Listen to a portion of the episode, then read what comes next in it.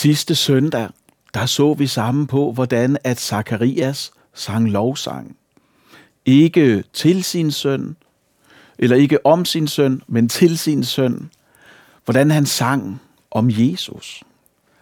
Jesus, som Johannes jo skulle bane vejen for. Og i dagens tekst, som vi skal læse sammen lige om lidt, der hører vi om, hvordan at Johannes og Jesus interagerer med hinanden på afstand.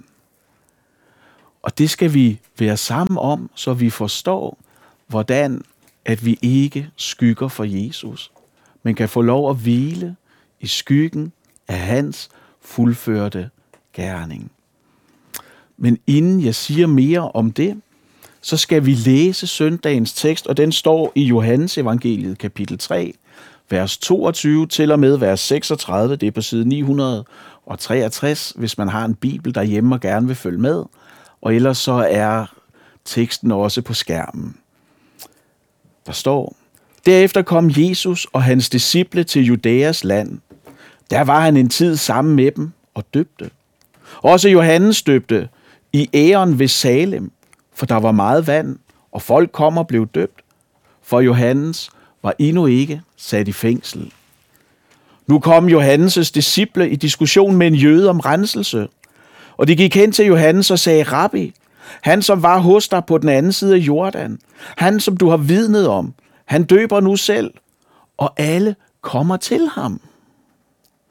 Johannes svarede: Et menneske kan ikke tage noget som helst, uden at have fået det givet fra himlen.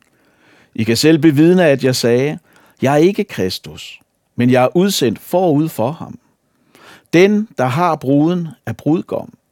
Men brudgommens ven, som står og lytter efter ham, fyldes med glæde, når han hører brudgommen komme. Det er min glæde, og den er nu fuldkommen. Han skal blive større, jeg skal blive mindre. Den, der kommer ovenfra, er over alle. Den, der er i jorden, er jordisk og taler jordisk. Den, der kommer fra himlen, er over alle. Hvad han har set og hørt, det vidner han om. Og ingen tager imod hans vidnesbyrd. Den, der har taget imod hans vidnesbyrd, har dermed bekræftet, at Gud er sandru. For han, som Gud har udsendt, taler Guds ord. Gud giver jo ikke ånden efter mål. Faderen elsker sønnen, og alt har han lagt i hans hånd. Den, der tror på sønnen, har evigt liv. Den, der er ulydig mod sønnen, skal ikke se livet, men Guds vrede bliver over ham. Det er Guds ord. Amen. Lad os fortsætte med at bede sammen. Kære Jesus, nu beder jeg dig om, at du må komme med din ånd og røre alle, der ser det her. Jesus, du ser, at vi sidder spredt væk fra hinanden, og alligevel oplever vi, at vi kan få lov til at være et i dig. Og jeg beder dig sådan om, Herre, at det må være det, der sker nu. At du knytter os sammen. Ikke i stedet, men i troen. Og Jesus, du siger, der kan være så meget, der fylder. Der kan være så meget, der optager os lige nu, hvor der er få dage til jul. Hvor der måske er så meget, der stadigvæk skal nås, som ikke er på plads. Men Jesus, jeg beder dig sådan om, at vi må få lov til at opleve hvile fra en hektisk hverdag lige nu, hvor vi er sammen om dit ord. Så kom og vær os nær, og giv os det, som vi hver ser trænger til, og har brug for, som kun du kan give. Amen. Se, nu ved jeg ikke, hvordan I, der sidder derhjemme, har det med politik. Om det er noget, I går op i. to tusind og enogtyve har jo været et valgår, og derfor har politik fyldt ekstraordinært meget i mediebilledet i det år, der snart er gået. Og når jeg ser på mit Facebook-feed, så virker det som om, at folk har en stigende interesse i det. Der er flere mennesker, der har en holdning. Der er flere mennesker, der går op i politik med liv og sjæl. Og nu hvor vi er her i tilbageblikkets højtid, hvor vi kigger tilbage på det år, der er gået, så vil jeg gerne sige en lille smule om det her med politik. For hvad er det, der står tilbage, når vi skræller alt spindet, alle kommunikationsplaner væk? Det er jo kampen og magten. Og det, der er blevet tydeligt igen i år, det er jo, at når det handler om magt, så er det meget sjældent, at det får det bedste frem i mennesker. Snarere tværtimod. Og se, når vi starter her i dag, så er det jo fordi, at vi her møder Johannes Døberen, som i mødet med Jesus nedlægger sig selv. Træder et skridt til siden, sådan at Jesus kan få den plads, der tilkommer ham. Og det var ikke fordi, at Johannes var blevet udkonkurreret. Det var ikke fordi, at Johannes drev en form for åndelig blockbusterbutik. Altså en af de her butikker, man i min barndom og ungdom lejede videofilm i. En af de film, altså film, man nu streamer derhjemme. Det var ikke fordi, han havde en forretning, der så at sige bare blev overhalet af en konkurrent. Det, at Johannes nedlægger sig selv, det har været planen hele tiden. At Jesus nu kom og tog opmærksomheden, dragede mennesker til sig. Det var ikke noget, Johannes var bitter over, men det fyldte ham med glæde. Det nærede glæden i ham. Og hvordan det hænger sammen.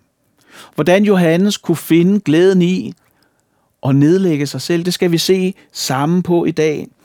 Men inden vi vender opmærksomheden imod Johannes, så skal vi lige have sat scenen for vores tekst, for den nære kontekst til vores stykke i dag. Det er, at Jesus har haft en samtale med Nikodemus. Den her fine, jødiske mand, der var farisæer, medlem af jødernes råd, der kom til Jesus om natten for at tale med ham. Og det var jo en samtale, der bar frugt. Det var en samtale, der skabte en evig forandring i ham. For da Jesus nogle år senere bliver korsfæstet, dør og skal begraves, så er Nikodemus en af dem, der hjælper til med det. Det er den nære kontekst, at Jesus lige har talt med et menneske, der åbner sig for ham. Men der er også en større kontekst. For læser vi skriften igennem på langs, så opdager vi, at hele Bibelen er fuld af ekkoer fra tidligere tider. Allerede på syndefaldets aften, der lover Gud, at en dag skal slangens hoved knuses. Og det udsagn runger så, så at sige, hele vejen op igennem Gamle Testamente. Forventningen til ham, der skulle genoprette det tabte, det havde oplevet både ebbe og flod i folkets bevidsthed. Men nu var der trådt en skikkelse frem. Efter Gud havde været tavs i fire hundrede år, er der nu en skikkelse, der er trådt frem, som skulle bane Herrens vej. Advent, det starter i mørket, men lyset tager til. I starten var der mørkt. Så tænder vi et lys. Et mere. Så det tredje. Og nu har vi tændt det fjerde. Lyset tager til. Solopgangen fra det høje kan så småt skimtes i horisonten. Men der var kun få, der så det. Skriftens ekko samler sig nu i en mand, som nu pludselig i Johannes' disciples øjne udgjorde en trussel imod deres virke. Og det er så her, vi dumper ned i vores tekst til i dag. Og det første, vi skal have med os, det er det her lidt sære, at der er en skuffelse blandt Johannes' disciple over at stå i skyggen af Jesus. De havde drevet et omvendelsesarbejde, og de havde trukket store mængder af mennesker til sig. Og nu var de blevet sekundære. Og vi ser, at misundelsen stikker jo sit grimme, grumme ansigt frem. Og de kommer og siger det til Johannes. I forvisning om, at han sikkert ville give dem ret, at han formentlig ville sige, ja, nu må vi opruste, nu må vi tage os sammen, nu skal vi ud, og så skal vi vinde det tabte tilbage. Sådan at de igen blev det mest søgte sted. Så de blev det sted, folk samledes om, talte om, var. Og jeg tror, at det Johannes' disciple viser os her, det er jo, at der kan gå en form for begær i størrelsen af ens tjeneste og gennemslagskraft. For det er jo ikke sjovt at stå i et arbejde, der enten står stille, eller måske endda går tilbage. Det kan være noget så demotiverende, hvis man bare føler, jeg er sat til at administrere tilbagegangen, imens andre menigheder eller organisationer vokser og blomstrer. I en bevægelse som L M, jeg tilhører, hvor der er en kæmpe foreningsidentitet, foreningslojalitet og foreningstrofasthed, der tror jeg, der er noget her, vi skal lære, som ikke altid falder os så nemt. Og det, jeg tror, vi skal lære, det er at glæde os, når Guds rige går frem, også selvom det ikke sker igennem vores stamme, igennem vores forening. Og det lyder nemt, det medgiver jeg, men det er faktisk overraskende svært.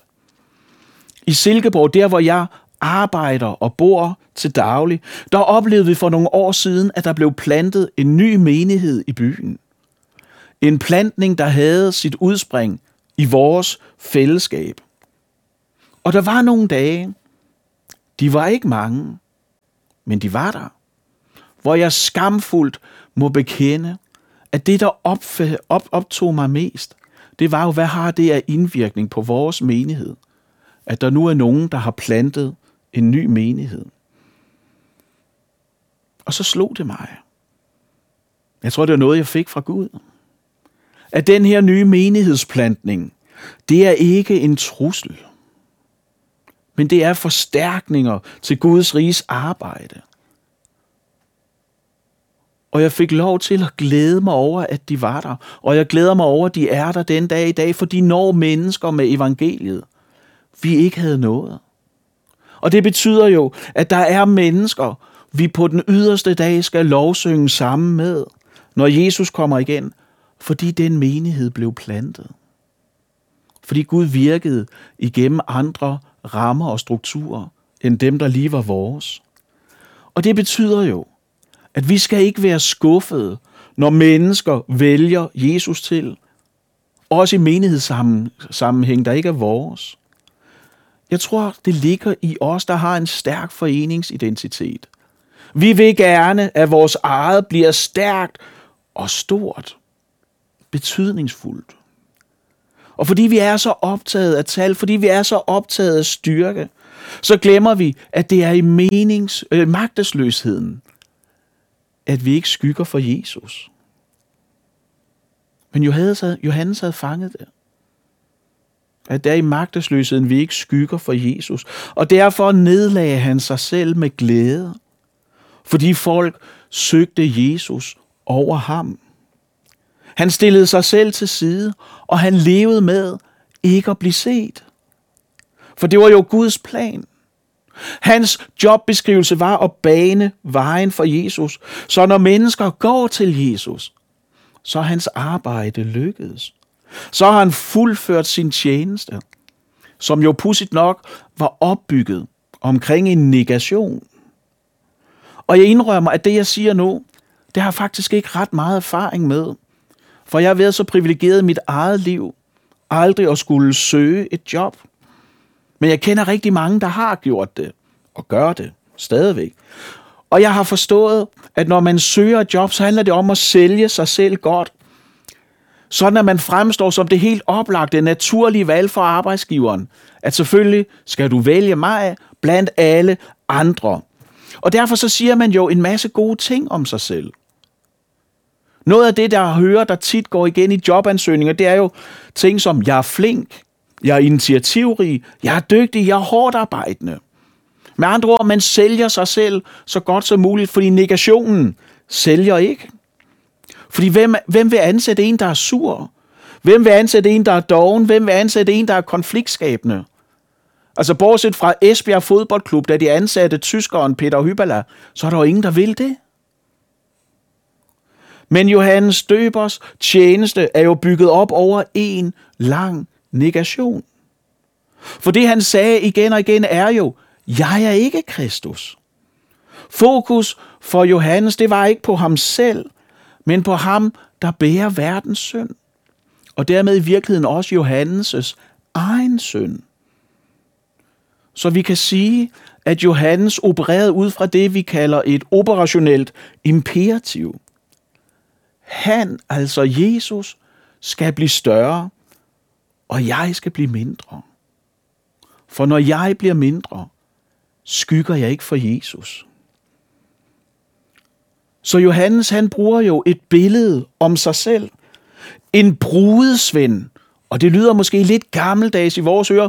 De unge, så nogen som mig, vil jo i dag sige en best man, en forlover. Men en forlover er jo også defineret af, hvad han ikke er. Han er ikke brudgommen. Forloveren er en, der glædeligt indtager birollen og står i skyggen, fordi fokus er på en anden. Og det er sådan, vi skal tjene Kristus. Vi skal gå et skridt til siden, så det er Jesus, de ser. Så vi ikke står i vejen, så vi ikke skygger. For vi er budbringere, og vi er vidner. Og det, vi skal gå med budskabet om, er jo den fuldkomne glæde. Det er et tema, Jesus selv tager op senere, når han taler om den fuldkomne glæde, og Johannes, han får lov til allerede her at opleve den. Senere hører vi om, hvordan Johannes, da han er kommet i fængsel, hvordan tvivlen overmander ham, hvordan han pludselig bliver i tvivl om, Jesus nu er også den, som han troede. Som en understregning af, at, at den fuldkomne glæde undertrykker og udfaser jo ikke alle andre følelser. Vi kan godt føle andet end glæde samtidig med. Men det Bibelen lærer os, det er jo, at der hvor du har Jesus, mangler du ikke noget. For den som tager imod nåden, altså sandheden om os selv, det er jo, at vi er åndeligt insolvente. Vi er åndelige fallitboer.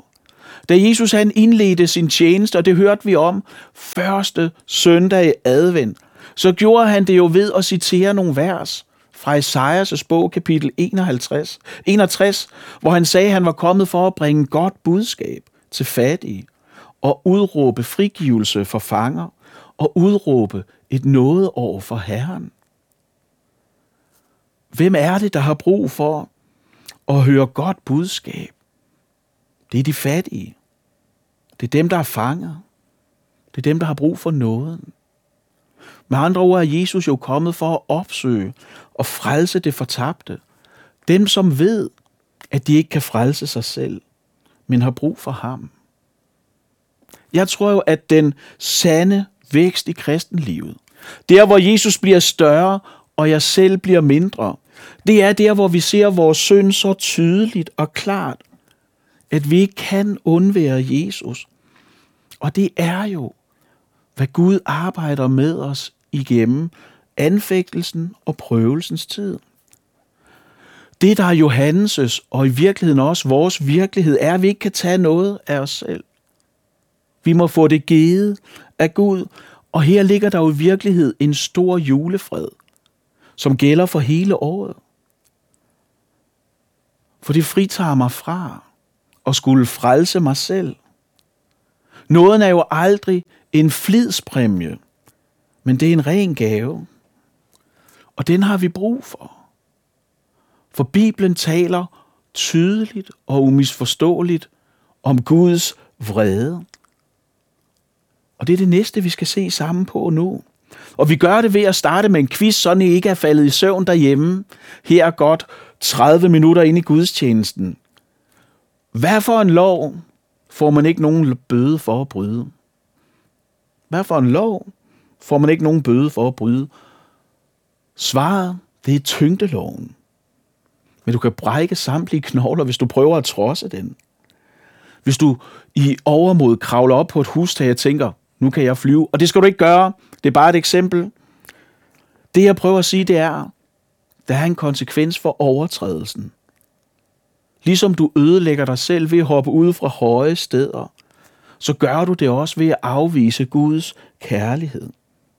For jeg tror jo på, at Guds vrede er i sin essens afvist kærlighed. Og det er her, vi skal holde tungen lige i munden og sørge for, at vi ikke får rigsalamangen i den gale hals. For normalt så kan vi godt høre og opfatte vrede og kærlighed som modsætninger. Men det tror jeg ikke, det er. Hvis jeg må give et eksempel. Når jeg kører bil sammen med min kone, så er det der, vi uden sammenligning har de største ægteskabelige kriser i vores samliv. Fordi enten så synes den ene, at man kører alt for tæt på de andre, og den anden synes, at man også godt må bruge både femte og sjette gear på motorvejen. Og når de uenigheder ligesom støder sammen, så slår det gnister. Vi kan faktisk godt blive sure. Vi kan tage overraskende mange kilometer i tavshed, fordi vi er vrede. Men det annullerer ikke kærligheden. For kærlighedens modsætning er jo ikke vrede, men det er had. Og hadets yderposition, det er jo i virkeligheden ligegyldighed. Prøv at tænke efter, hvornår var det, du sidst blev vred? Hvad var det, der gjorde det? Oftest tror jeg jo, at når, når, når det sker, at vi bliver vrede, så er det fordi noget eller nogen, det står i vejen for os selv. Fordi vi er sådan åndelige narcissister. Vores vrede er tit fyldt med os selv.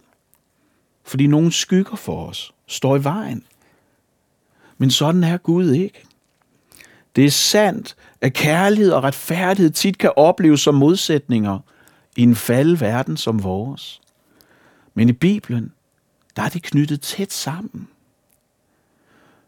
Og det betyder jo konkret, at hvis du kun ser en kærlig Gud, som aldrig siger nej, eller en vred Gud, som aldrig siger ja, så tror jeg, du har misforstået, hvad Bibelen siger. Så har du et forskruet gudsbillede. Såvel Guds kærlighed som Guds vrede er hellig. Og der, hvor de mødes, der, hvor de smelter sammen, det er på korset. Så hvis du ikke griber og forstår korset med hjertet, så vil du altid tro, at frelsen er en åndelig eksamen, og ikke en gave fra Gud til dig, bundet med en blodrød sløjfe. I samtiden så forstod alle jo instinktivt det her med Guds vrede, da Bibelen blev skrevet. Der skulle være en form for orden, og man var optaget af ære og fortjeneste. Den sociale darwinisme, den var udbredt, og man satte sin klan, sin familie, sit land, sin ære før alt andet. Det var det, folk forstod, det var det, de relaterede til, det var det, de levede under, dag ud og dag ind. Så hvor er det egentlig, vi har billedet af den kærlige Gud som far og hyrde? Hvor kommer det fra? Det var ikke noget, der var opstået i samtiden. Det var ikke noget, der var opstået i kulturen. Det var ikke noget, der var opstået i andre religioner. Altså det her med, at Gud var kærlig, omsorgsfuld. Det var noget, der sprang samtidens forestillingsevne, og måske i virkeligheden også vores. Hvor har vi det fra? Vi har det fra Bibelen. Fra det kapitel, som vores tekst stammer fra. For kapitel tre i Johannesevangeliet, det rummer jo det mest kendte og måske også elskede vers i hele Bibelen. Fordi i vers seksten, der har vi det, som vi kalder den lille Bibel. Der står der jo, at Gud gav sin søn for at frelse, for at undgå fortabelsen, og måden han gjorde det på, det var ved at tømme Guds vrede spære til sidste dråbe. Så der ikke er nogen rest til dig. For kærligheden er lovens opfyldelse. Og Jesus sagde, det er fuldbragt. Hjemme i Silkeborg, hvor jeg bor til daglig, der har jeg lige afsluttet en gennemgang af profeten Nahums bog i Silkeborg Indre Mission. Og det vi lærer her i Nahums bog, det er jo, at den by Jonas et hundrede og halvtreds år tidligere havde virket i, de havde nu glemt Gud igen. Og derfor sender Gud Nahum for at advare folket en sidste gang. Og det Nahum siger, det er, hvis I løber fra mig, hvis I løber fra Gud, så vil jeg komme over jer. Og det overlever I ikke, for ingen kan modstå min vrede. Men hvis du tværtimod ikke løber fra Gud, men løber mod ham, løber til ham,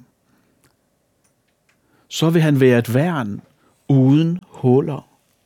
Så når du ser din egen synd, hvad er din reaktion så? Er det at komme til Jesus, eller at gå væk? Du skal jo ikke være rask, før du tager til lægen. For Gud viser sin kærlighed til os ved, at han lod Kristus dø for os, mens vi endnu var syndere. Og når du ser den kærlighed, Når du forstår den pris, Jesus har betalt, så ved du, at du kan komme til ham, selv når du føler dig mest syndig og uværdig. Så når der er den her stemme i samvittigheden, der siger, gå væk, så skal du høre Jesus sige, kom. For der er ingen fordømmelse, og der er ingen skam, og der er ingen skyld, for jeg har betalt det hele. Nåden gælder også for dig, ind i dit liv, ind i det, der er din virkelighed lige nu. Og prøv at høre, lige nu, så er vi i gang, mange af os, med at få det tredje skud vaccine. Fordi vaccinen skal have et booster shot, ellers så virker den ikke. Sådan er det ikke med nåden. Nåden skal ikke boostes, for den er nok. Den er gældende for alle, som kommer til Jesus. For der er ikke noget byttemærke på dig, men der er korsets tegn til et vidnesbyrd om, at du skal tilhøre den korsfæstede og opstandende frelser. I Kristus, der er du ren og retfærdig. Paulus han skriver i Romerbrevet kapitel fem, vers et, at vi har fred ved Kristus. Jeg tror, at de fleste af os vil indrømme, at fred det kan være en flygtig følelse. Men det er ikke det, Paulus han taler om her. Han taler ikke om, at det er noget, du bare skal opleve i mindre eller større mængder. Men det, Paulus taler om, det er en objektiv virkelighed. Da Jesus døde, der blev Gud forlidt med dig. Og det betyder, at din frelse er ikke købt på afbetaling, hvor du selv skal betale mere og mere. For i Kristus er alt betalt, og du står i modtagerens rolle. I ham der er der ingen fordømmelse, og derfor er der heller ingen adskillelse. For i korsets skygge, der er den evige, varige fred, som end ikke døden kan tage fra dig. For den er rakt dig af de navlemærkede hænder. Lad os bede sammen. Kære Jesus, jeg beder dig sådan om, at den gave, du giver, må vi tage imod med tomme hænder. Amen. Vi vil stille os under Herrens velsignelse. Herren velsigne dig og bevare dig. Herren lad sit ansigt lyse over dig og være dig nådig. Herren løfte sit ansigt mod dig og give dig fred. Amen. I Jesu navn, amen. Gå i Herrens fred og hvil i hans nåde, for den er altid nok.